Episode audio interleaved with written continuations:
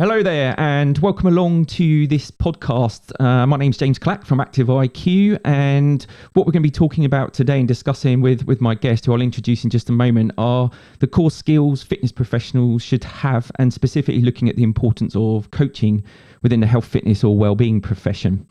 So I'm really excited to be joined by Tom Bainbridge, Academy Manager and Head Tutor at B T N Academy. But you may also know him as the co-host of Ben Coomber Radio, the podcast series, which if which if you haven't already checked out, uh, strongly recommend that you you do so. It's some great. It's got some great insights um, on that podcast series, some great guests as well, and lots of no-nonsense information, which is really popular with the listeners, reflected by its high ranking and extremely positive reviews. So welcome along, Tom. How are you doing today? Hey, James. Thanks for having me, man. I'm, yeah, I'm really good. I'm really good. Good stuff. So before we get started um, on today's topic of, of, you know, the role of fitness professionals and core skills and specifically coaching, it'd be great if you could just tell our listeners a little bit more about yourself, your journey in the field of the health and fitness industry and profession, um, and just to give them a bit of a flavour for, for what you do at B T N Academy. Yeah, absolutely. So um, I've been in the industry for about eleven years now, which sounds like a really long time when I say it out loud, actually. But yeah, so I've been around for a while. Um, most of that has been sort of in the shadows, though I'm not somebody that you probably will have heard of, if you've heard of me at all, until maybe about a year ago when I started doing the Ben Coomber Radio. Yep. Uh, I initially I initially started working in the industry by, I well, so as you can probably tell from my accent, I'm from the Northeast. And everyone more or less in the Northeast worked in the Nissan factory that there is, that's in Sunderland. It's probably the biggest employer in the Northeast. It basically replaced the mines when the mines closed. Uh, so I did my stint there. I worked there for about two years, uh, absolutely hated it. And I was fortunate enough that one of my friends that I'd known from a, a while previously, um, he actually worked on the T V show Gladiators. So if you watched the more, if you watched the more recent iteration, Uh, he was Warrior. Oh, really? On Gladiators, and, and yeah, and when when he came back to, uh, yeah, when he came back to Durham, when all of that series and everything finished, he opened a supplement shop, and so I was given a job there, and that was kind of my introduction to the fitness industry. Um, it was quite a fortunate place for me to work, actually. I think if I wasn't there, I probably wouldn't be where I am now, and the reason for that is just that the shop was quiet. I mean, it was a brick and mortar supplement shop, so people didn't come in very often. The business did quite well, but there would be a few hours during the day where you didn't get any customers in. Yeah. And because of the industry I was working in, because of what I was doing, recommending supplements to people, um, I just took it upon myself to learn as much as possible about nutrition. Yeah, um, and from that, I discovered that I was actually really interested in it, enrolled in an open university course in health science, completed that, and from there, I started to actually know what I was talking about. People started asking me for advice, and I was very fortunate in that I fell into reading uh, from the likes of Lyle McDonald, uh, Martin Birkin, before he went a little bit off the rails, uh, Alan Aragon. So various industry experts who were recognized as being highly qualified and highly reputable evidence-based professionals. Um, I was fortunate in that I fell into reading those people instead of less reputable folks. Um, it was purely by chance more than anything, but them in combination with my so learning at university meant that hopefully I, I actually started to know what I was talking about. Uh, from working in the supplement shop, I ended up working with a couple of people on their nutrition programs, ended up being a personal trainer. And from there, just through various discussions with people online, I ended up working with Ben. So it's been a, it's been an interesting journey that's kind of been lucky more than anything, I suppose. But I like to think that I have earned my position now. Um, so now my role is to run the B T N Academy. So we teach about three hundred fitness professionals every year to be better qualified in their nutrition coaching and in the nutrition coaching area of their business. So we will work with personal trainers, nutritionists, yeah, who want to work with people to lose fat, gain muscle, improve their life, improve their lifestyle, and improve their health. And yeah, so that's what I do full time. I write the course notes, I deliver presentations, I deliver talks, and uh, I mentor the students along the way, along the way. I was then asked to help deliver the B T N, sorry, the uh, Ben Coomber Radio podcast, and that's where some people might know my voice. Yeah, excellent. And and like I said before, for those who haven't checked out the, the Ben Coomber Radio podcast series, then, then do do. please do so.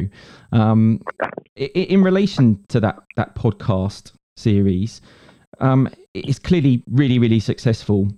It's, I think you're at just over four hundred episodes now when I had a look. Um, that was through iTunes, and the kind of rankings, or sorry, the, the review scores, you know, you're over ninety percent plus in terms of those reviews being at five stars.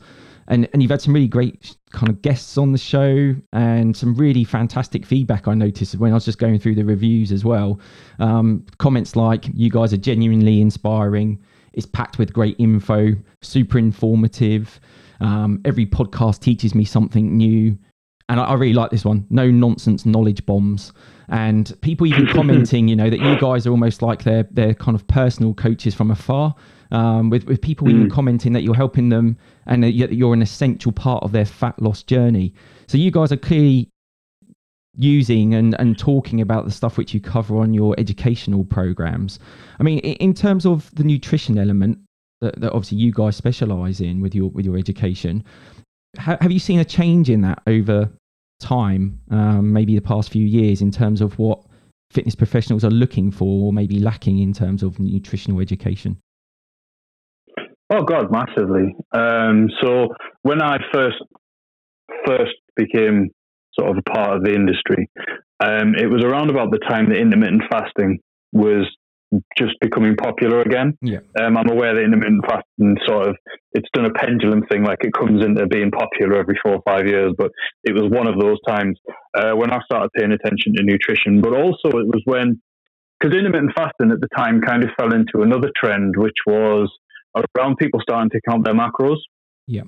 So historically, the fitness the fitness industry has all been about clean eating, um, eating only X, Y, Z foods, removing the likes of grains, sugar, uh, fats, depending on who you ask. And then this idea of flexible dieting came about, um, first popularized, as far as I'm aware, by Lyle McDonald. And then it was spoken about by the likes of Ian McCarthy back in the day. And everyone started tracking their macros and using MyFitnessPal and all of that. And so what people started to ask about around that time was, well, how can I learn how to set up someone with the perfect macronutrient ratio? How can I make sure that someone's got the exact right numbers? And if I can give this client those right numbers, then the magic results will happen. And this started to manifest because a lot of the people who were interested in it at the time were just the really into fitness people. Mm-hmm. So we're talking like bodybuilders, physique prep athletes, these kinds of people. And and that's the kind of neurotic person who's going to track their macros pre- like precisely to the gram. They're the people that's going to weigh their food. And so this whole like zeitgeist happened in the industry where everyone started saying, right, you don't need to pay attention to your, to your food choices, you just need to get your macros right, blah, blah, blah, blah. And as it always happens, this trickled down more towards the general public. Whatever bodybuilders do tends to eventually, five years later, be what the general public thinks they need to do to be healthy. That's why some people in the, in the general public still believe you need to eat six to eight meals per day because yeah. of the old bodybuilding magazine.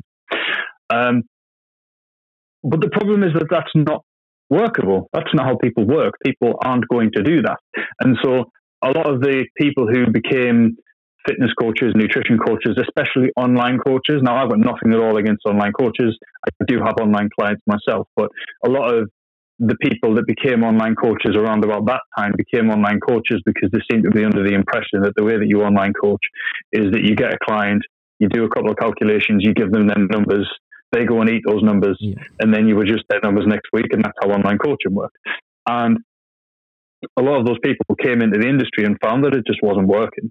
They, they found that their clients weren't sticking to their numbers and that their clients weren't doing it. And a lot of the a lot of the responses that the clients get when they said, "Oh, I haven't stuck to my numbers," was along the lines of, "Well, just try harder, yeah. uh, just just do just just do, do the thing." And I think that's changing a lot now. Um, I would like to think that I was part of that movement. Um, I started writing about how that was never going to work a long time ago now, um, but I'm gonna. I'm not gonna take any credit or anything. Like I'm basically a no. I'm basically a nobody. Uh, much more intelligent, much more popular people than me have been saying the same thing. Um, and now it seems that people are starting to cotton on to the fact that actually, if you're going to be coaching the general public, a lot mm. of the problem is not that they aren't. a big thing was people say, oh, I just need to educate my clients. Yeah. Um, and the problem is very rarely education. The problem is application. I've never met anyone who thinks that pizza's a health food or that they shouldn't eat more vegetables. I've never met that person. Everyone knows that they should, everyone knows roughly what a healthy diet is. Yeah, they might not know the details. They might be a bit confused about whether carbs are good, that kind of stuff. But most people know the general, the general, if you eat lots of fruits and vegetables, then you'll probably be healthy. And people aren't doing it anyway. And so the coaches that came into it expecting to be able to educate their clients and change their behaviors that way, Um, they've realized that's not going to work. And also those people who are just going to be macro coaches, they've realized that that's not going to work either. And people are starting to cotton on to the fact that actually simple advice and working with your client on their habits, yep. that kind of thing is actually incredibly impactful. And you, to be a great coach, people are realizing you don't need to know everything that there is about diet. You don't need to know everything there is about nutrition, although that is very important. What you need to do first and foremost is be a people person. What you need to be able to do is create a relationship with your client. And that's why, although we run a nutrition coaching qualification, probably sixty percent of the course is more about people management. Sure. Um, like, yes, yes, you need to know the biochemistry. Yes, you need to know the anatomy, the physiology. You need to know how food works on an in-depth level, because your clients are going to ask you questions about things that they've heard of, or you're going to read articles. And if you don't know the, the basics, if you don't know, for example, how carbohydrate actually interacts with your pancreas, then you ain't going to be able to understand whether or not what you've read is or not. Yeah. Um, and so having that basic understanding allows you to have critical thinking. But I think the, the big thing that's coming in the industry now is that understanding that actually working with real people in the real world requires individualized nutrition, not in terms of what you're asking people to eat, but in terms of how you're actually getting them to apply it within their own individual situation. Yeah. Again, I guess it, it is back to that coaching part is the key fundamental element, isn't it? Like you say, you know, you can have all the education on the planet, but it's actually that application of that. And, and you know, and we've discussed this before, I know, but, you know, we see it in the industry press a, a heck of a lot that fitness professionals lack core skills, which we'll come on to in just a moment, but those core skills are often referred to as communication. But what I think we're, we're really mm-hmm. talking about here is is this notion of coaching, um, rather than mm-hmm. it being just, you know, this kind of random statement of communication skills but lacking. It's much bigger than that. It, it's the whole kind of education support pro program and um, progress and process, and also, you know, like you say, this habit formation and well-formed outcomes, all those things, you know, it all come under this umbrella of coaching. So yeah, I, I totally agree mm. with you on that. Yeah, I mean, one one one way that you can think about it is uh, historically the the industry has assumed that you can work on a knowledge deficit, um, knowledge surplus basis with your clients. So let's say you go to the doctor and you've got a really sore throat. What you're going for there is that you've got a knowledge deficit, you don't know what's wrong with you and you don't know how to fix it, and you are assuming that the doctor has a knowledge surplus, yeah. they've got the knowledge, they've got the ability to fix it, and therefore that is how that relationship works. That's not why your clients come to you. No. And what we know from behavior change research, we know from psychological research, that that kind of model works very well for acute problems. So again, if you've got a if you've got a sore throat and you go to the doctor and you say, throat sore, and the doctor says, right, your throat's sore because of X, what we need to do is I need to give you Y, you will then go away and you will take Y until you felt better. But for chronic issues, which is what overweight and unhealth is, like unhealthy lifestyle related conditions are, um, that approach doesn't work mm. because the there's a few different reasons, but one of them, the probably the simplest one to explain, is that the consequences for not doing what the expert says are so far away and abstract that you don't care anymore. Yeah. So if I was to say to somebody that, oh, if you continue your lifestyle, you're going to be at a greater risk of a heart attack in twenty years. Like, what does that person care? That's twenty years away. They're already thinking, ah, it won't happen to me. And so they ignore your advice. Yeah. And so if you're only going into each conversation with someone to talk about nutrition or, or a healthy lifestyle or whatever it is, and you're expecting to be able to tell them what to do and the consequences of not doing it or the benefits of doing it and expecting that to work, yeah, it's not really going to happen. No, I totally agree. you know, and, and again, this is something which is, I think, often overlooked in, in terms of educational programs is, yes, you know, there is a syllabus of, of content to get through, and that's the core skills and the fundamental underpinning knowledge that uh, a fitness professional, mm. wellness professional requires. But, you know, some of this stuff you can't teach necessarily. It has to be done through experiential learning on the job.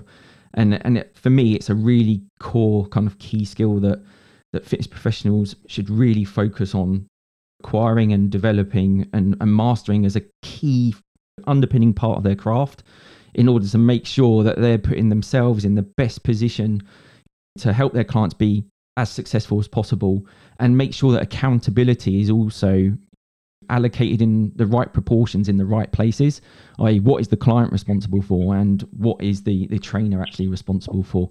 And I think that that's often not fully understood.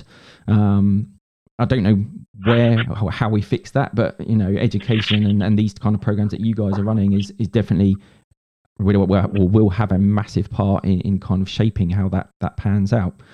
So yeah, really really oh, really interesting. I mean, one Yeah, one one thing that we talk about on our academy is uh, self-determination theory. Um, are you aware of self-determination yeah, yeah, yeah. theory?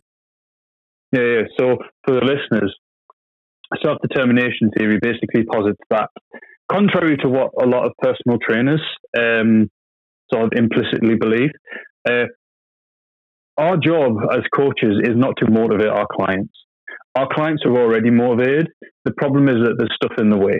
Mm-hmm. And so rather than trying to think, well, I need to give this person motivation, instead you need to think of what is in the way of this person's intrinsic motivation that's already there. And just changing that mindset completely changes the way that you approach the coaching problem, because the three things that um, S D T posits that a person needs are competence, autonomy, and relatedness. And competence and autonomy are probably the two main ones. Relatedness you can get just by having a coach, so that one's kind of de facto looked after anyway. Um, but if a client is not responsible for anything, I really like that you put that in there. So if a client is not making any of the steps themselves, if the client doesn't have homework that you're setting them, if the client isn't... Uh, the simplest one is if you've got a client who's in the gym, give them their program to look after them, and it's their responsibility to bring that in every session. Yeah. Um, that's just putting something in their hands that they've got to do. They feel involved in the in the process. It's not them coming to you as some like all-knowing expert who's going to tell them exactly the crack. It's them working with you as a partner. And then autonomy is the other critical one. Nobody likes being told what to do. Um, yeah, we might want to defer to an expert sometimes, and sometimes it is important to be told what to do, but over the long run, a client needs to be able to know that they can manage these things themselves. And so if you're working in a nutrition capacity or even an exercise capacity, and you're making every decision, that in and of itself can be a problem. Yeah, you might need to make all decisions initially, but over time, it needs to come from the client. And if you're not putting anything on their shoulders, if you're not asking them what they think, if you're not, say your client comes to you and they went out for a meal out on Saturday and they had three courses, a bunch of alcohol, they completely blew their diet. Everyone knows they ate too many calories. They're aware of that. How do you handle that? A lot of coaches, in an, in an attempt to show empathy, in an attempt to genuinely do what they, do their job as well as possible, will say something like, Something like, okay, don't worry about it. The rest of your week was really good. Uh, these things happen. Life gets in the way. Uh, next time, what you should do is. Yeah. All you've done there is you've just told the client that they're, that in your opinion, they're unable to deal with the situation. You haven't even attempted to say something like, well, all of the positive stuff first, but then instead of what you should do next time, you can just say, why do you think you went so far off the rails this time? Yep. And they'll tell you why they went off the rails. Did they make a conscious effort? Did they think, do you know what? I haven't been out for a meal out in months. This is the only one I'm going to go out for another few months. I don't care this time. In which case, you know it's not a problem, but you wouldn't have known that if you hadn't asked. Mm-hmm. Or they might say something like, well, I was with certain friend and they encouraged me to eat more. In which case, that's how that conversation starts moving. If you're not asking your client to come up with the problems and then come up with their own solutions, mm-hmm. um, you're basically back to being a doctor, and as we've already established, that that's not going to work. No, And I guess it's this, you know, it's this notion of you as the as the coach, the trainer, whatever term we want to use, you're essentially the conduit to guided self-help or self-discovery. And and like I say, if you're if you're just con, con consciously making those kind of comments and and not encouraging the client to actually explore that issue or that behavior and come up with their own possible solutions or identifying factors that, that caused it or created it, then, you know, you're just going to be going around in that merry-go-round unnecessarily. So yeah, totally agree. Totally agree with that. Excellent stuff. Absolutely. Okay. So um, we kind of already started talking about the kind of coaching process and what have you. And but before we kind of look at that a bit further, I'll just, for our listeners, just going back to the, the podcast series that, that you and Ben um, deliver, and just, you've probably covered some of it already, really, in, in what you've already said, but can you just give us a bit of an overview about what that, that radio series is actually about? Um, what kind of content do you guys cover? And and who, who do you yeah, interview? Because sure. You've got some great guests on there, which I, I've listened to um, over the, over the period of, um, well, I've been listening for a few months now. Um, actually, more than that, yeah. Probably about a year and a half. So, yeah, some, some great episodes on there. If you just give us a bit of an overview. Yeah, awesome. So we, we do two, well, three sort of different formats. Um, and they are guest shows, solo shows, and Q and A episodes. The Q and A episodes, according to the reviews, um, if any of our listeners are listening, we do appreciate those reviews, by the way. Thank you very much. Um, a lot of our reviews say that the Q and A shows are people's favorites. So all that is, is literally someone will write into the show and they will write usually quite a long and detailed question, which is good. Detailed questions get detailed answers. And we will then just talk about it. And we'll talk about it specifically about the person. Um, so say, for example, it could be, uh, hello, Ben and Tom. Um, my name is X. I am a CrossFitter. I train five times a week. I'm having this certain problem. I've tried this, but it didn't work, uh, blah, blah, blah. And then we will just try and work on that question. And of course, that means we have to make certain assumptions because we can't ask follow-up questions or anything like that. But we'll, yeah. we'll talk around the various different iterations of what that problem could be. And people get a lot of benefit from that because we try to speak in as general terms as possible so that it's applicable to a lot of people. And then we'll bring it back into being specifically about the person in question. And it's amazing because quite often we can do a forty-five minute show about one question. um, like we never get, like we always have three questions lined up and we never get at them all.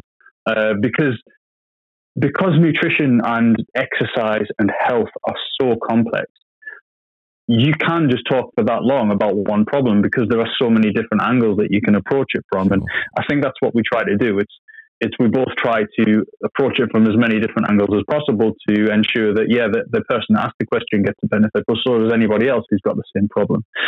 Um, our solo shows are usually a little bit more candid, um, where we'll just talk about anything that's on our mind at the moment. Uh, me and Ben sort of communicate during the week about who's going to do the next show. It's usually Ben that does them. I don't do many of those.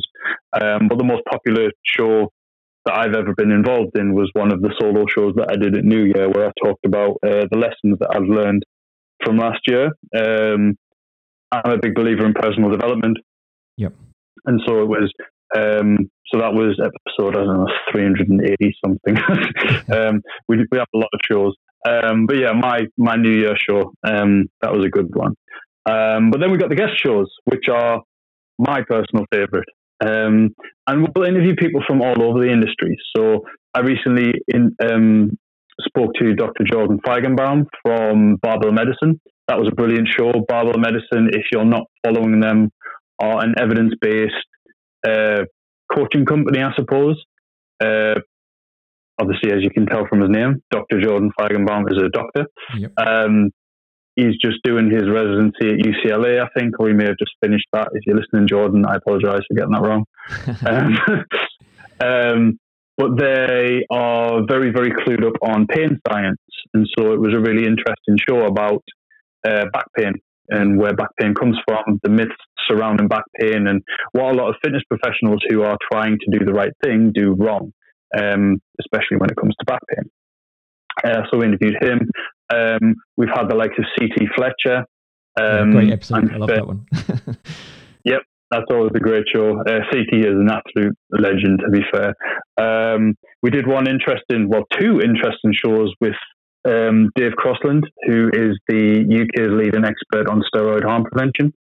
Um, so that was a fascinating show on steroids and performance-enhancing drugs and what the reality is on the ground, because although the industry likes to pretend that it's nice and squeaky clean, um, we've all been to gyms and seen people before.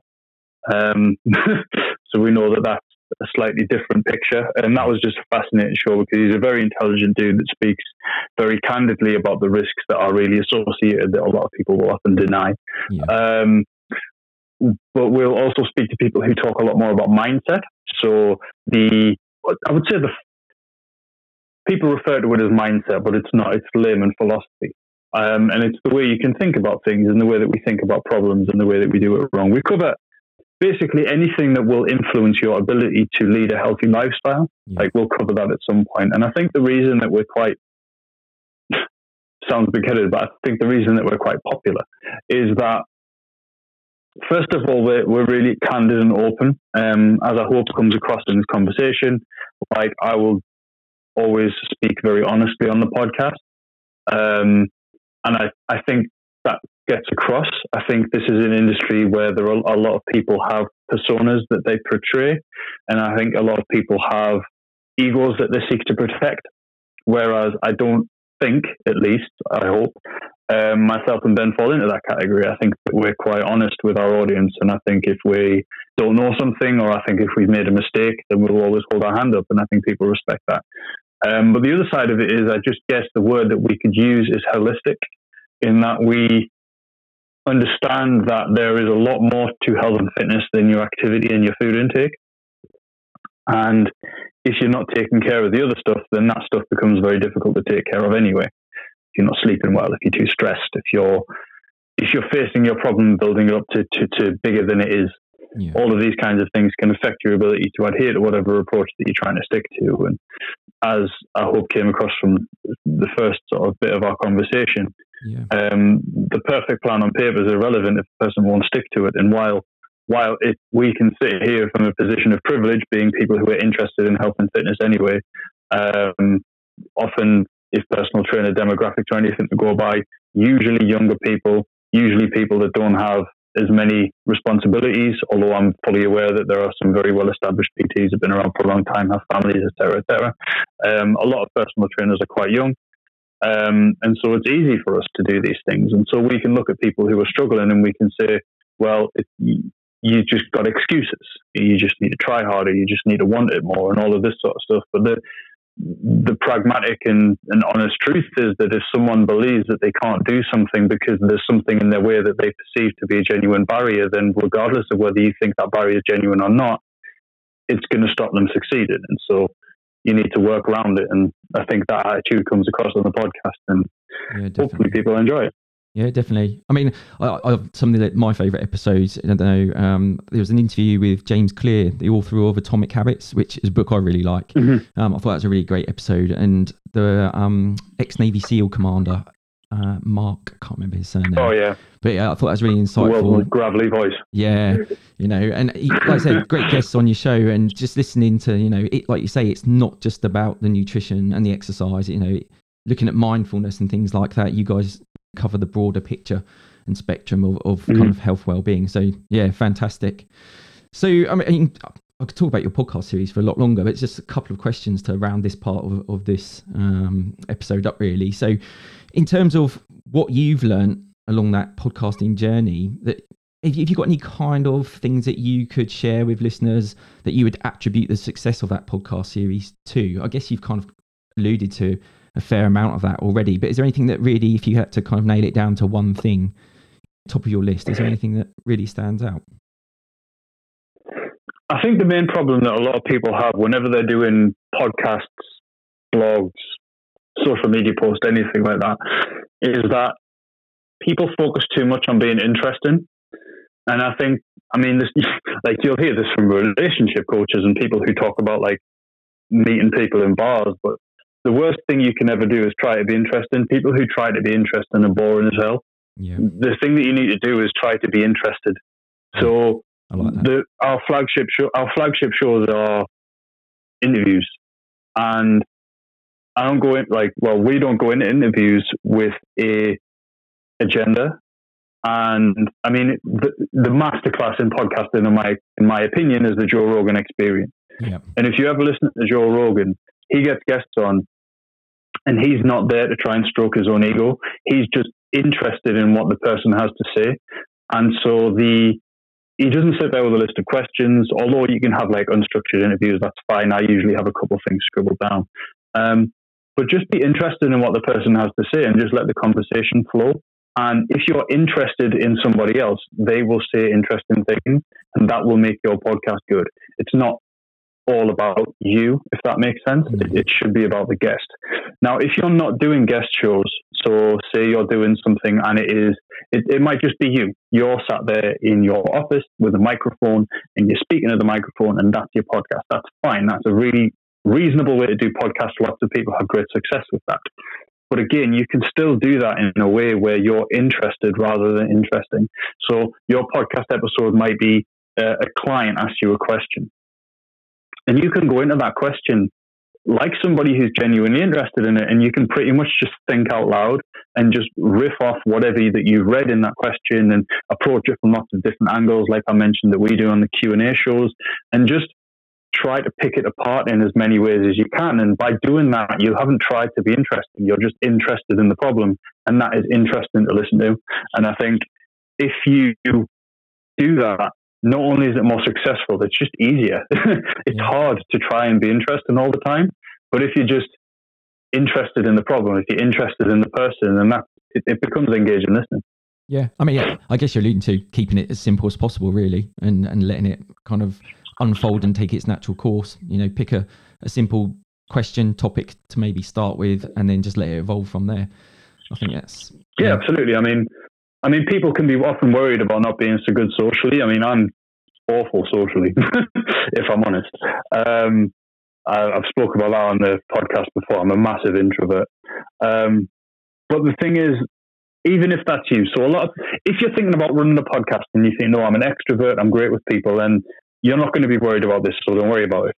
But if that's not you, and if you're thinking, I, I wouldn't know what to say, I don't know if it would come across well, just remember that, yeah, you might not be the most socially confident person, but within your social group, in your particular interest group, um, you can talk for hours about a certain topic.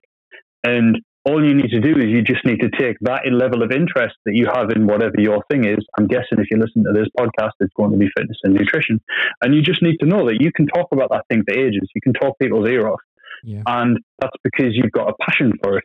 And if you can talk about the thing about which you're passionate, then that again becomes engaging and listening. So try not to try not to think of it in, in those terms, and just think, yeah, if you're interested in something, you can make it interesting. Yep, one hundred percent. I totally agree there. Cool. So, uh, I mean, just to kind of finish off this bit about the podcast series as well, and advice for listeners really who might be thinking about going down that route to, as another kind of strand to their offer or, or um, mm-hmm. you know, support for their clients. What kind of, are there any barriers that you guys came across in terms of, you know, getting your the podcast series up and running that you could share some insight into, kind of key lessons learned that maybe other people could avoid from from your um, experience, so to speak? Yeah, absolutely. So, I mean, I've not been a part of the podcast since the since the initial episodes. Ben ran it for a long time before I was involved, but I've still learned some things along the way. Uh, the first one is get a decent microphone. Um, it doesn't have to be the world's best microphone. Your audio doesn't have to be outstanding, but bad, bad audio will put off new listeners. Um, if you can't get a decent microphone, there's nothing wrong with just using a pair of Apple iPhone um, hands-free kit things with a little microphone on. That'll, that'll work just fine to get you started. Um, but don't just sit in an echoey room and talk to your Mac, because that will sound garbage. um, if you do have an echoey room, put your duvet on the floor, uh, stand your whatever you're talking to on top of a, um, a towel, and wrap yourself up in another like blankety thing. Try to soften the edges a lot, because that'll kill a lot of the echo. And that was a, a little life hack that I learned a couple of weeks ago, because my audio has always been terrible, and that fixed it. So, so there's a A, a less, well, it's a, a slightly more technical one. Um, but in terms of other things, um, if you're a personal trainer or a coach and you're using your podcast to do whatever, remember what it is that you're trying to get out of the podcast. People who make money off podcasts do their podcast as like a significant part of their job. They'll spend a long time researching for their podcast. They'll spend a long time recording, editing, refining. Um, and they then make money off ads. If you're going to run a podcast, it's more than likely that the reason you're going to do a podcast is because you want to build a following and you're hoping that that following is going to translate to clients. Always remember that, because it's very easy to get caught up in the vanity, the vanity metric. It's very easy to think, oh, I've only got two hundred listeners. two hundred listeners could, tran- if translated into two hundred clients, would be you oversubscribed for years. Yeah. And so if you're doing a podcast and you've only got forty listeners, that's fine. Service those forty listeners like they matter. Actually put effort into the podcast and make sure that every episode is as good as you can make it, because that's going to increase the it's going to increase the chances not only that those forty people are going to share the podcast around, which is going to inflate your audience anyway, but it, it's going to make them trust you more. It's going to make them like you more, and it's going to make it more likely that they'll translate to clients. A lot of the time, especially on social media, podcasts, and all these things, personal trainers get really worried about the fact that they've only got X number of followers or listeners or whatever. But just always remember what you're doing it for. You're wanting to get clients. And if you could convert all of those one hundred Facebook followers to clients, you wouldn't be able to manage them all. No. So don't worry so much about expanding, and worry more about servicing the listeners you've got, and more and more listeners will come. The last thing I suppose would just be to be consistent. Um, this is why I don't have my own podcast. Um, a lot of people have told me to do one. um, I enjoy interviewing people. I can talk for England, um, but I'm garbage at admin, and so I wouldn't do a podcast myself religiously. Ben Coomber Radio has an episode every Monday and every Thursday, and it has done for the past few years. Yeah. And I think that sets us apart, and I think that makes a big difference. Your listeners will start to expect a podcast on a certain date, and if you don't deliver it on that date, they'll start to lose interest. So always make sure you're consistent. That might mean that when you first launch your podcast, you put ten in the bag, and then you just add to that ten as you go. You don't want to get to the point where you've got to record a podcast on Thursday because you need one to release tomorrow. Um, and so having a few in the bag to just give you a head start on releases will, will also make a big difference. Yeah, definitely. I mean, you see this all the time. People talking about their success on things like YouTube. Consi- consistency mm-hmm. is always the thing which they come back to. You know, if they make a promise to to post or upload every day or every other day, then the minute that they stop that, it's all hell breaks loose, and every, everyone's making kind of yeah. um, critical comments about the quantity and frequency of their posting. It's not what they, they promised, et cetera. So yeah, I think that's a really, really important bit of advice there. Great stuff. Yeah. Okay. Oh, the, the only last, the only last thing would be um, every, when you when you put out your show, when you do it, um, like each time you do an episode, it's very useful to create a graphic to share on social media to tell people to go and listen. Take your time with that graphic and make it good, because that's your business card. That's the, the cover of the book by which people shouldn't judge you, but they will anyway. And so, yeah, take your time with that graphic. It matters more than you think it will. Yeah, definitely. So I, I guess on, on that note, it's about creating that that persona, that presence, that community following, and, and trying to translate mm-hmm. that into the kind of the purpose of, of this podcast, really, the, the kind of key topic.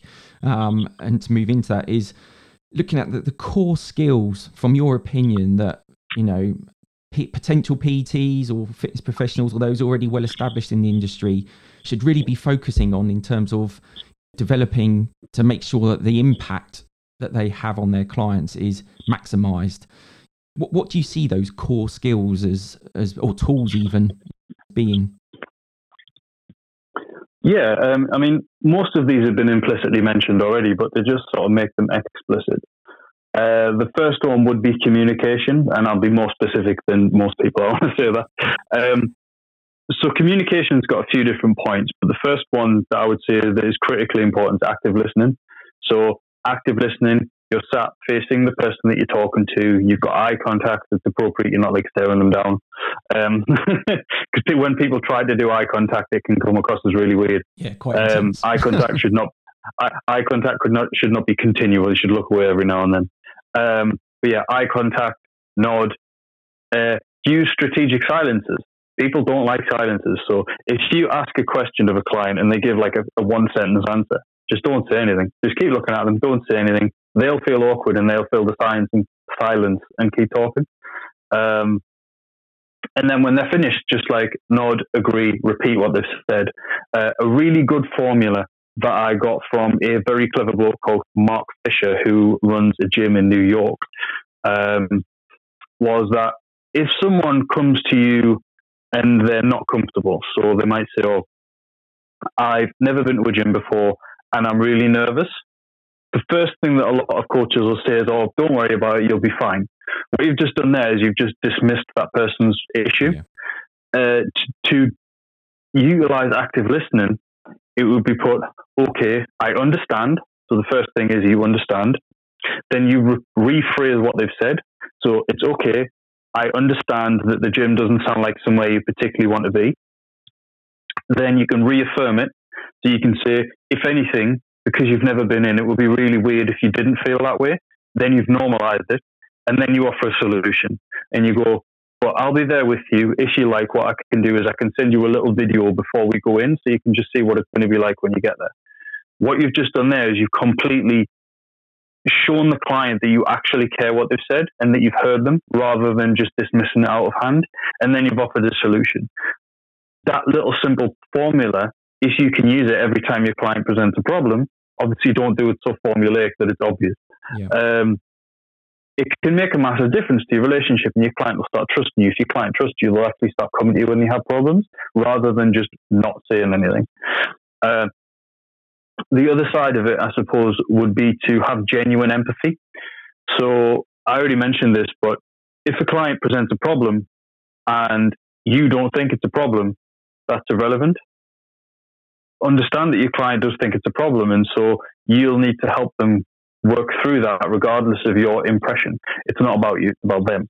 And while we want to chalk things up to excuses, as I mentioned, an excuse can genuinely prevent someone doing something if they think it's a problem.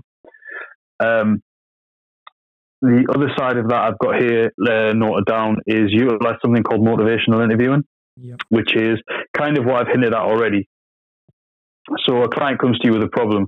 Don't give them the solution. Assume that they know what the answer is and just lead them to it with leading questions. Don't just sort of hit it with a hammer and say, okay, so what do you think you can do?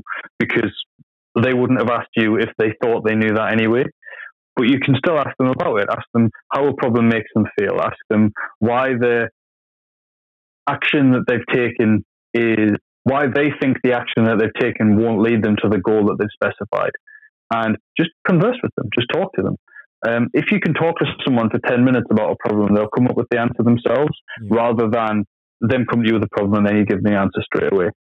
Uh, the next one I've got noted down here is to actually create longer term outcomes. So we all learn on our level three P T courses to set SMART goals and no one does it. Um, but that's actually a really important process because if you can set a goal for six months time and then if you can set another goal, which is twenty percent of that, and then you can set two process goals, which are, so an outcome goal would be, I would like to lose four dress sizes in six months.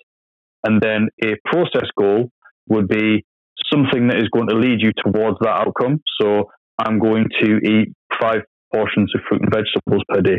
If you can agree these with the client, and again, agree these with the client, offer them, right, okay, Uh, I've noticed in your diet that you're not eating a number, not eating many vegetables today. How many portions do you think you can aim for in the next two weeks?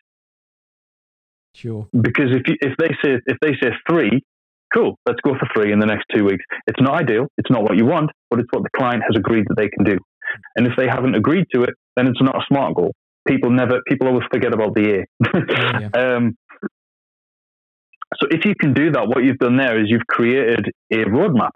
You've, you've you've set the North Star, you've set the thing that you're aiming for, and you've actually given your client actionable steps that they can, yeah, that they have things. Decided themselves. Yeah, they're, they're, they're stepping stones. And then you can start checking up on the SMART goal and go, right, okay, we're now twenty percent of the way of the time has gone. Have we achieved twenty percent of the goal? And if you haven't, then you know what you need to do. And this is such a fundamental part of coaching, and it's such a big thing that people just don't do. People tend to think week on week, right? Okay, this is the habit that we worked on this week. Have you done it? Yes, no. How did training go this week? Do you need to squat heavier next week? And that's good, and it will get progress, but it's not as good as it could be. And if your client can't see where they're aiming for in six months' time, by the time they've started succeeding in two months' time, they'll think, right, I'm doing all right now, I don't need a coach anymore. And then they'll leave you and they'll drop back into their old habits and they'll never achieve the goal, and you've lost the client. Yeah. So by laying out the roadmap for a more extended period of time, not only do you increase your revenue because you're keeping your clients for longer, you actually help people. And yeah, you can't really argue with that. And I suppose the last one would just be critical thinking, because the the the, the problem that we have in the modern world is not that we don't have the information, it's that we have too much information, and there's no barrier to entry to anyone that wants to write information or put information out. And so any coach needs to be able to discern whether what they've read is or is not good information, especially if you're going to use that information to change your practice. Sure. And it, it, it's difficult to fully explain in this kind of format and in the amount of time that we have how to utilize critical thinking, but being able to spot what is and what is not good information like that, that makes it, it's one of the most important things that you can do as a practitioner in any any area. Yeah, that whole evidence-based practice approach, and it's often overlooked. Um, it's it's something which we we try to install in our um, level four advanced P T qualification. Was, you know, how do we differentiate it from level three P T to level four P T? And it was really about making that shift from, okay, this is what you learn on your level three P T course, but now let's put mm-hmm. that into practice and keep yourself fresh with that knowledge, up to date. Look at recent studies, you know, look at the science behind it, rather than buying Men's Health magazine. Maybe nothing against Men's Health at all, but you know, that, that tends to be a default option for a lot of a lot of learners and, and P Ts, unfortunately. And it's, whilst there may well be great information in those kind of resources, it's we want to we're classed as a profession, and if you can work yourself through that evidence-based process, um then yeah, you're far more likely to be a successful P T and, and fitness professional. Oh, absolutely. I mean, absolutely. I mean, if you went to the doctor and your doctor had completed his M D qualification in nineteen eighty and he hadn't read anything since, you wouldn't trust him. No. And you sh- it's it's exactly the same with your client. There is no such thing as the last course you'll ever need. It doesn't exist. No. And so if you've done a course and you've gained a qualification and you think, right, that's it, I've learned now, then in a very short space of time, your knowledge will be obsolete and it won't be enough for what you need to do. The same as if you, you don't pass, when you pass your driving test, you still can't drive. And it's the same with a level three P T qualification. It gives you enough to start. It gives you enough to be professional. It gives you enough to work with clients. But in five years' time, you would hope that you'd be a better practitioner than you would be on the first day that you qualified. And that is going to come down to continued learning. If you're not doing continued learning, then you won't succeed, and that's where you need to be able to understand what is and what is not good information. And looking for references is a really good starting point. But I'm, and I've said this, I say this on our academy, as a, a coach, um, reading primary research data isn't necessarily the only way that you can get information, because that's complicated and you don't usually need all of the information that's in there. You just need to know what's going to affect your practice. And that's one of the reasons why, I mean, on, on our academy, we give you lots of resources. Um, and we also show you sort of where to find new information and stuff, because, yeah, you need that. Yeah, one hundred percent. I mean, I, I really like the fact that you, you know, you've referred back to this whole process of whether we call it goal setting, outcomes, targets, whatever we call it, but it's fundamental to to practice in our sector and industry. It's all about, if you can get that bit right, you're much more likely to install those new habits, change or modify behavior that was less desirable previously, promote adherence and, and shift. You know, for me, any, any students of mine from way back when, when I used to teach, if they're listening, then they'll know what I'm talking about here. But driving that accountability, making sure that there's this clear line in the sand between, you know, what you're responsible for as an industry professional and where your support fits in, and where the client is responsible and what they're going to be expected, and, and clearly outlining that to them as well. But yeah, I totally agree with what you've come up with there. Really, really useful insight in terms of, of what fitness professionals should um, be looking at developing in terms of developing their craft. It's a really interesting. Yeah, I mean, if you're, if you're not setting goals, it's the equivalent of being an architect and trying to build and just trying to knock something up without putting yeah. a blueprint down first. Like, yeah, it might work, um, but you haven't gone through the process where you'll spot all of the barriers before they come up. I mean, and also the other side of it is if you're not setting SMART goals and if you're not, well, if you're not setting longer term goals, and then if you're not working on process goals, which are like the habits, the stepping stones, um, then you're probably not individualizing your advice. Yeah. Like if you've got every client, the classic one, and I'd, I'd noted this down, I was going to mention this earlier, but I forgot. Um, so at the minute, a lot of people in the fitness industry have come to terms with the fact that, that exercise is a really crappy, really crappy tool for fat loss. Um, the evidence is really clear on this. Exercise just doesn't really work for fat loss. The only thing that works for fat loss is creating a calorie deficit, and beyond moderate exercise, so three exercise sessions per week, what tends to happen is that as someone's exercise level increases, their non-exercise activity level, so uh, walking around, fidgeting, all that kind of stuff, all that goes down pretty much to compensate for the energy burn. So when you're looking to lose fat, exercise is there to improve health, to, yes, keep you a little bit more active and burn a few extra calories, but also it's primarily there to retain muscle mass and keep you healthy. And then the nutrition side of things is where the, the calorie deficit comes in. A lot of P Ts have, have come to terms with this now. And so what they're recommending is that you increase, your client increases non-exercise activity. So people are recommending that their fat loss clients do ten thousand steps a day. If every client of yours has the goal to do ten thousand steps a day, either you're probably not listening to them, or you've just got a very fortunate set of clients. Um, my girlfriend's a really good example that I always use for this, and she hates it, but I'm going to use her anyway. um, uh, so my girlfriend's on a fat loss journey for herself at the minute. And her day is she will wake up in the morning, which is a good start. Then she'll usually leave the house at around, yeah, she'll usually leave the house at around seven. She's got a one hour commute. She'll then start work at about quarter past eight. She'll finish somewhere between five and six, depending on the day. Then she's got a one hour commute back. Then she'll go to the gym a few days a week. Then she's got to come in, eat her evening meal, get ready, get ready for tomorrow, and then go to bed. Where does she do ten thousand steps? Yeah. And if you're not talking to your clients with genuine empathy, and if you're not actually listening to them, that is a client that you're going to tell that you're going to give a process goal that is unachievable. That's a client that can't fit it in. We can say, oh, not having time is just a case of not having the right priorities, but that's B S. Some people don't have the time. ten thousand steps will take you over an hour and a half to do. And so if a person has a sedentary job where they don't get steps by default, they ain't going to get ten thousand. And so that person might need to have a smaller goal, five thousand, six thousand, whatever, if, if you're setting a step goal at all. And so this is just one illustration of why your clients can't all have the same process goal.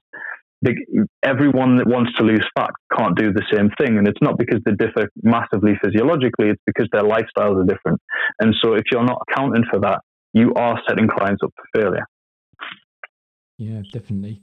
I mean, I mean, so on that note, in terms of if we if we look at this umbrella term of of coaching, and you've given some really good examples, you know, of, of how coaching fits into the, the role of a fitness professional. Do, do you feel generally, you know, top level thoughts here, do you feel we embrace it fully as an industry um, here in the U K as part of the health fitness sector at the moment, or or do you feel we've got some way to go? I just wonder what your thoughts were on that.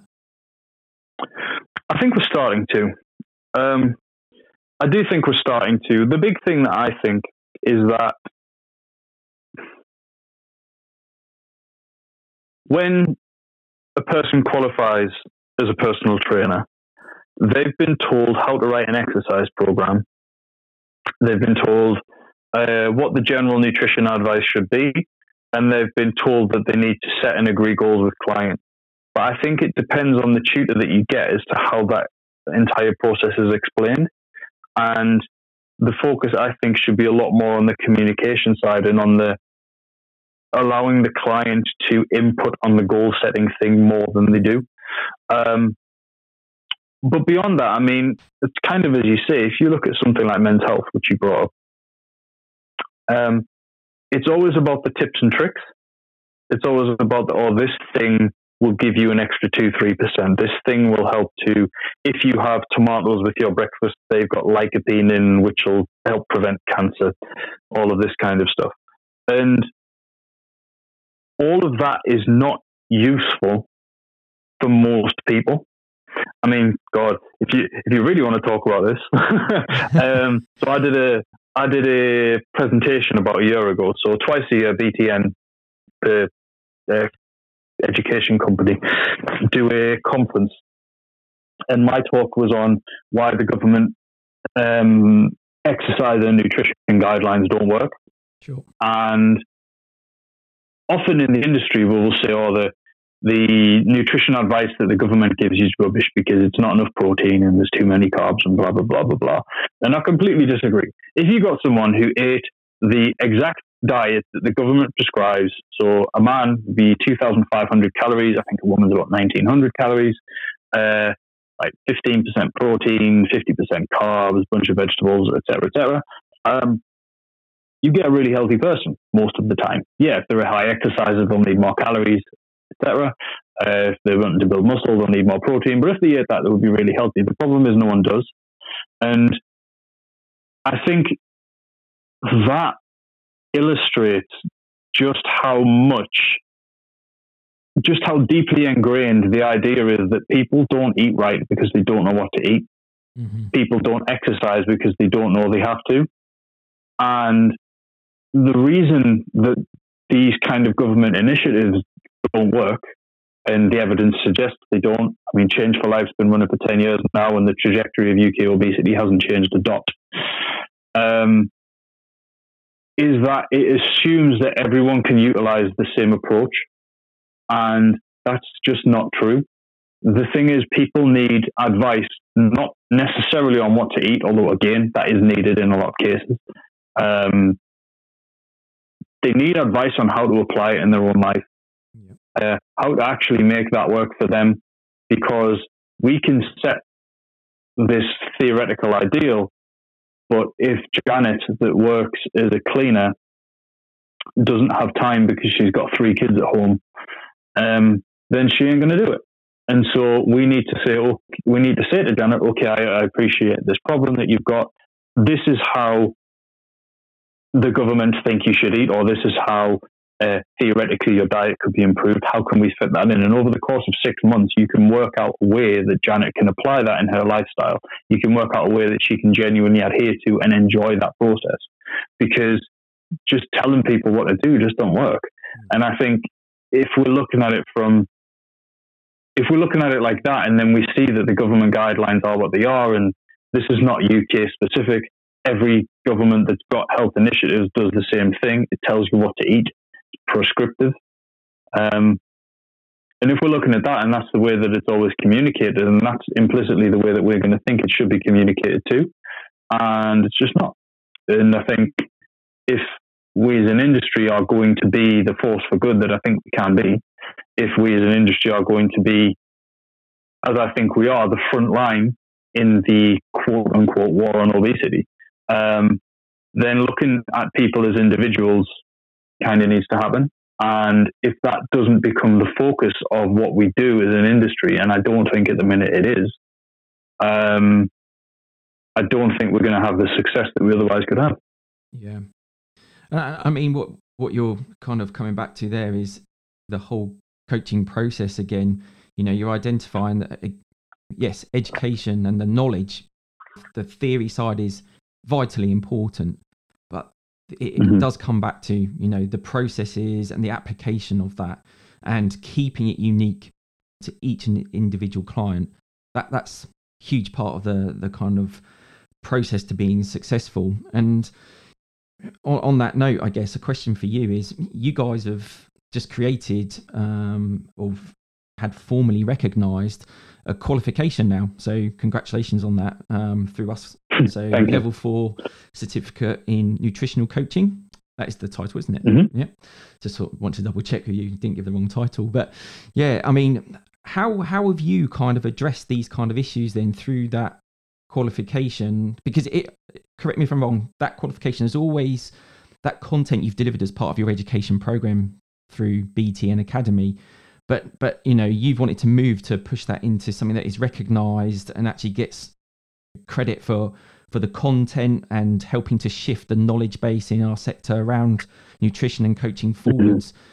Mm-hmm. What what have you done within that qualification to try and help address those kind of issues that you've just highlighted? Yeah, absolutely. So the, I guess to not sort of go back over the same stuff, the big thing that we've done is to just essentially include within the course all of the stuff that I've been talking about. So all of the stuff that I've been talking about hasn't just been like my thoughts and my opinion. Like, this is what we know from behavior change research. This is what we know from psychological research. This is what we know about.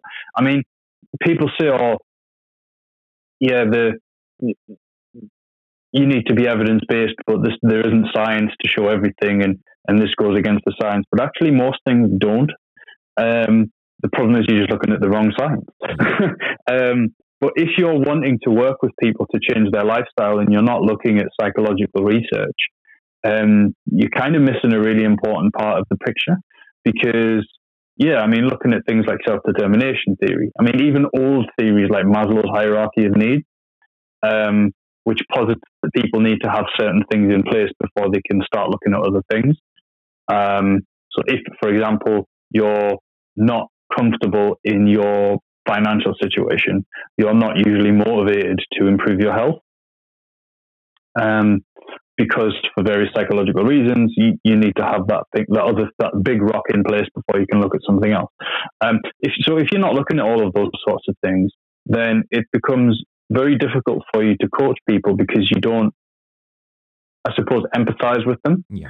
Um, we, we include a lot of the data on the reasons why people become overweight, the reasons why people don't lead as healthy a lifestyle as they could. Because again, if we look at a person who is obese and we see someone who is greedy and lazy, we've already set aside in our mind the way that we need to work with them, and it's wrong.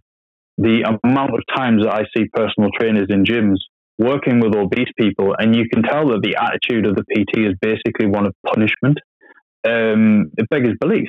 Yeah. And so we will look at things like the genetic things that predispose people to obesity, the environmental factors, the social, uh, the, it, it's referred to as the biopsychosocial model. Yeah. So biology, psychology, and sociology all combine in order to explain a lot of human behavior and a lot of human experience in general. And that sounds a little bit sort of airy-fairy, but the fact is that that's how people work. Yeah, completely. And so without looking at all of those factors, it's difficult to empathize with your clients, and it's difficult to put yourself in their shoes because you're not. I mean, I've said this before a lot. Yeah, perhaps when I said before that a lot of personal trainers are young and they don't have responsibilities, that doesn't jive with every one of your listeners. But the fact is that if you're a personal trainer, if you're in this industry at all, then you're probably somebody that enjoys exercise. You're probably someone that when you go to the gym, you enjoy the challenge. And afterwards, you feel really good because you get a big hit of endorphins. There are biological and genetic reasons why that happens. And some obese people, well, some people who are predisposed to obesity literally don't get endorphins after exercise. So can you imagine going to the gym as a person who's three hundred fifty pounds? Um, you're very unfit. You feel unhealthy. You feel uncomfortable. You get really sweaty really quickly. You feel self-conscious because no one's been, because Uh, you think everyone's looking at you. You do exercise and it's really, really hard because you're really unfit. And then when you leave, you don't feel better. Can you imagine going to the gym very often? No. Um, you probably can't. And without without having the knowledge that that sort of stuff is real and it's not just an excuse that people put forward, I think a lot of people can prejudge people. And whether we do it implicitly or explicitly, I think it's there. And those those thought processes can tar the way that we work with clients. And so we include a lot of that in our courses. And I think um, that alongside the in-depth theory, yes, we do make you learn biochemistry um, because you do need to know this stuff. You need to know how insulin works, how glucagon works, what the pancreas does. Um, You need to know all that stuff, how the Krebs cycle works, what the electron transport chain is, what potassium and sodium have to do with anything. Like, all of that's necessary. But what's also necessary is how you get people to apply the advice that you give, and what barriers will exist to them applying that advice, and then how you can work with those barriers. Yeah. And I, I like to think that we give people enough of the whole picture that they can work with basically anyone. And then, provided they use what we teach about critical thinking and continued learning, then they should be able to keep progressing as they go. So I think, I think what we try to do is we, we see the issues that I've mentioned on this podcast already, and I guess we just try to solve them, because I don't believe that personal trainers who give bad nutrition advice are bad people. I don't believe that personal trainers who do necessarily prejudge their obese clients are bad people. I don't believe that you will be in this industry if you were someone that doesn't care about people. I just think that with more information about what your clients are going through and the evidence-based methods of communicating and helping behavior change, Uh, I think you just have more success with your clients. And I think that's what most P Ts want. And whether you want it for their benefit or for your financial benefit, it's kind of irrelevant, because they get the benefit anyway. So, uh, I, I, yeah, I think that's what we try to cover. And if our testimonials and everything are anything to go by, I like to think that we've achieved it. Yeah, definitely. I mean, I, from my perspective, you know, and we've spoken about this before, it, it's a kind of, it's a, it's a fine balance often between art form and science. And I guess what you're mm-hmm. saying is, you know, you're addressing that. You're saying, here's the science, you know, here's the evidence, and this is how you can use that and and apply it. Mm-hmm. And then, you know, you've got the art form side in terms of what people tend to refer to as communication and all of the skills that and tools that fit within that. There's loads of different yeah. ways that you can do it. You can teach the same stuff to a group of people, but they'll each go away and use it in a different way. And I guess f- from what I've seen of the qualification, you know, is when we were developing it with you guys, it's it's covering those those kind of issues and giving people the tools and confidence to go away with this up-to-date evidence-based um, knowledge, and then start using it in a way that works best for them and their clients, and in order to make them more successful um, and hopefully help promote longevity of their, their career. So yeah, it, the content is, is really, really interesting. And the fact that it is evidence-based, you know, it, it just echoes that we're keeping everything fresh, but current, you know, and it, it's not just based on possibly, like you're referring to before, just government regulations and guidance, et cetera. Um, mm. You guys are moving way beyond that. So yeah, really, really interesting. And, uh, you know, I'd recommend anybody to check, check the qualification out. Um, it's on your website, I believe, already. Um, being promoted on yeah, there for people yeah, to go and check out. Yeah, so the website U R L is just b t n dot academy, nice and simple. Um, you can go on there, you can read about the qualifications, so you can look at the learning outcomes and objectives. Uh, you can get all of the different price plans and stuff, but we also have a contact us form, so you can get on there and you can book a chat with myself, and we can talk over whether or not the, the academy is right for you, whether this qualification is something that, that you need or that you're ready for or that is going to benefit your business. And I'm always of the opinion that, I mean, I know everyone says this, uh, well, I ain't a salesman.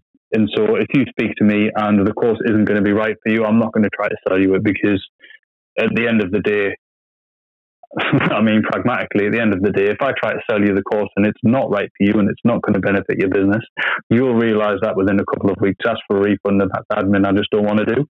So if you, so if you're coming to me to talk about whether or not the course is right for you, uh, we can have an honest discussion. And if it's not, then it's not. But if it is, then hopefully I'll be able to point you in the right direction. Yeah, sure. And and just on that note, I guess, because um, I know we're we're kind of running tight on time here, but in terms of the actual delivery of the program and structure of it, mm-hmm. what, how how are you guys kind of delivering it and structuring it for, for anybody who might be interested in, in enrolling? Yeah, sure. So it's one hundred percent online, other than the two conferences which I mentioned, which are optional anyway. Uh, those usually run in London, and I think the next one's going to be in Manchester. Um, but they're usually near big sort of places that are easy to get to. Um, so it's one hundred percent online, apart from those. Uh, we also send you books. So you'll get four textbooks, one of which, uh, well, basically each one applies to about a quarter of the course. And the way that it works is that you read the mo- you read the chapter for the relevant mod for the next upcoming module, and then the following Tuesday we run a live webinar at eleven a.m. If you're unable to make the webinar, which is usually about sixty percent of the course, then it's recorded and you can just watch it later. After that webinar, you'll be given a little piece of homework that you've got to go away and do. Then you start reading the next chapter, and then you watch the next webinar, and then you do the next bit of homework, and so on. There are then five assessments throughout the year, so we don't have you do like one big exam at the end. It's all broken up. Um, you're also fully supported because the course is taught live. It means you're in a cohort rather than just being one student on your own. So you've got your fellow students to support you, and you've always got access to me as well. So I can help you with as much or as little as you want, whether that is answering a quick message in a Facebook group or doing a twenty-minute Skype call or doing a live stream in the Facebook group where we can help you work through different more complicated problems. Whatever it is, we've, we're there to make you great coaches, and so we kind of do as much as we can in order to get that, to, to make that happen. Fantastic. Sounds like lots of support for your learners, which is, is really, really great to see. So, yeah, I mean, if you're interested in, in the qualification and you think it's going to be a, a valuable asset in terms of your own professional development, um, I'd say definitely go and check it out. Go over to the B T N Academy website and have a look, um, and get in touch with, with Tom. He'd be happy to chat you through that. Um, so I guess I've kept you for long enough, Tom. It's gone over an hour. I didn't mean to waffle on that long, not you, that's me. Um, but I'm just really interested about what you guys do outside of your education company as well, and all the other kind of support methods that you could potentially have for learners in terms of like the podcast and your own experience, et cetera. So it's it, from my perspective, it's been really valuable having this discussion with you, getting your insight into various aspects of the industry and sector. Um, and just want to thank you for your time, really. I know it's precious, you're a busy guy. So yeah, definitely thanks thanks for spending this time on this podcast. And um, yeah, hopefully we'll catch up again soon. Yeah, I'm sure we will. Again, thanks for having me on, and to any of the listeners, thanks for, for listening to me drawn on for about an hour. Um, if you want to keep listening to it, then do check out Ben Coomber Radio. But other than that, yeah, thanks for listening. Excellent. Okay, thanks for your time, Tom, and uh, have a great day, and I'll speak to you soon. Cheers, bud. You too. Bye.